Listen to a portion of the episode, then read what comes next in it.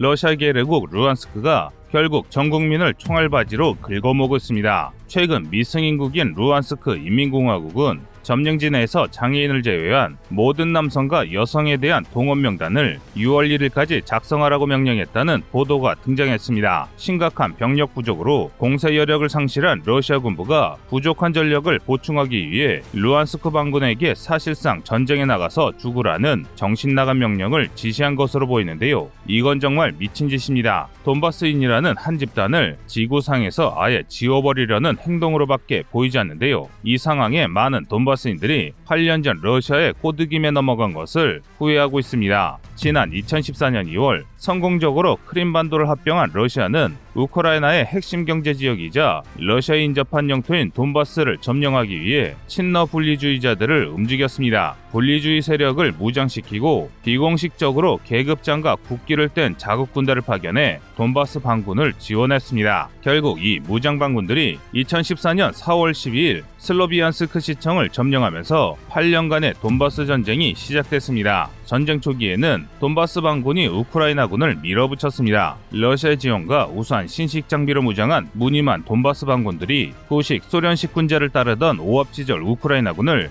연달아 격파했는데요. 일로바이스크 전투, 도네츠크 공항 전투 등 여러 전투에서 우크라이나군을 압도했습니다. 하지만 이런 선전은 그리 오래가지 않았습니다. 점차 러시아의 개입이 분명해지면서 침략에 분노한 우크라이나가 단결하면서 우크라이나군의 조직력과 사기가 크게 오른 데다 본제를 서방식으로 혁신하면서 상황이 바뀌었는데요. 러시아의 제한적인 지원으로 일시적인 질적 우위를 얻어 설치던 돈바스 반군의 전력으로는 일치 단결에 군을 혁신한 우크라이나군의 총전력을 당해낼 수 없었습니다. 결국 2020년대에 접어들면서 돈바스 반군이 점차 와해되기 시작했습니다. 빠르게 전력을 강화한 우크라이나의 맹공에 러시아의 제한적인 지원만 받은 돈바스 반군의 정예가 연달아 깨져나갔습니다. 결국 점점 더 러시아군에 의지하게 됐는데요. 이에 따라 러시아는 큰 힘들이지 않고 돈바스 지역을 완전히 장악하는데 성공했습니다. 이렇게 돈바스를 손에 넣은 러시아는 점점 더 노골적으로 돈바스를 착취하고 돈바스인을 전장으로 내몰았습니다.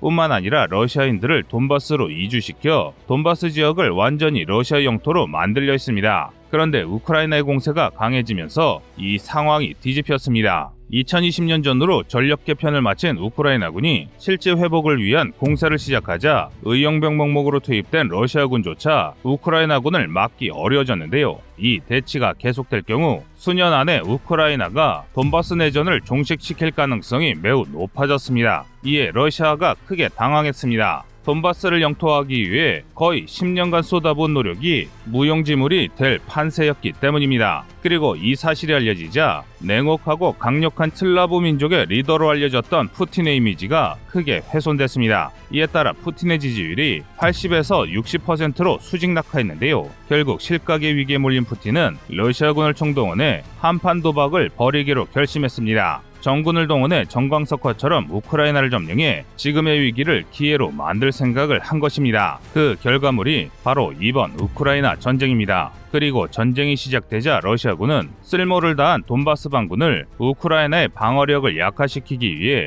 참호선으로 내몰았습니다. 이로 인해 단 한 달 만에 지난 8년간 내전에도 전력을 유지하고 있던 돈바스 반군이 순식간에 붕괴됐는데요. 하지만 러시아는 아랑곳하지 않았습니다. 오히려 돈바스인을 정리할 기회가 왔다고 판단했는지 모든 청년에서 모든 남성으로 징병 범위를 확대하며 돈바스인을 청소했습니다. 그리고 이제는 남녀를 가리지 않고 돈바스의 모든 성인을 전쟁터에 내몰고 있는 상황입니다. 정말 끔찍한데요. 과거 내선 일체를 주장하며 조선인을 전쟁으로 내몰았던 일제조차 이런 무차별 징병은 하지 않았습니다. 하지만 돈바스인들에게는 더 이상 러시아에게 제시할 이익도 보호해줄 국가도 없습니다. 이번 돈바스인의 무차별적인 징집을 보면서 우리가 반드시 알아야 할 것이 하나 있습니다. 바로 매국의 최종 결과는 비참한 말로라는 것입니다. 이상 꺼리투버였습니다.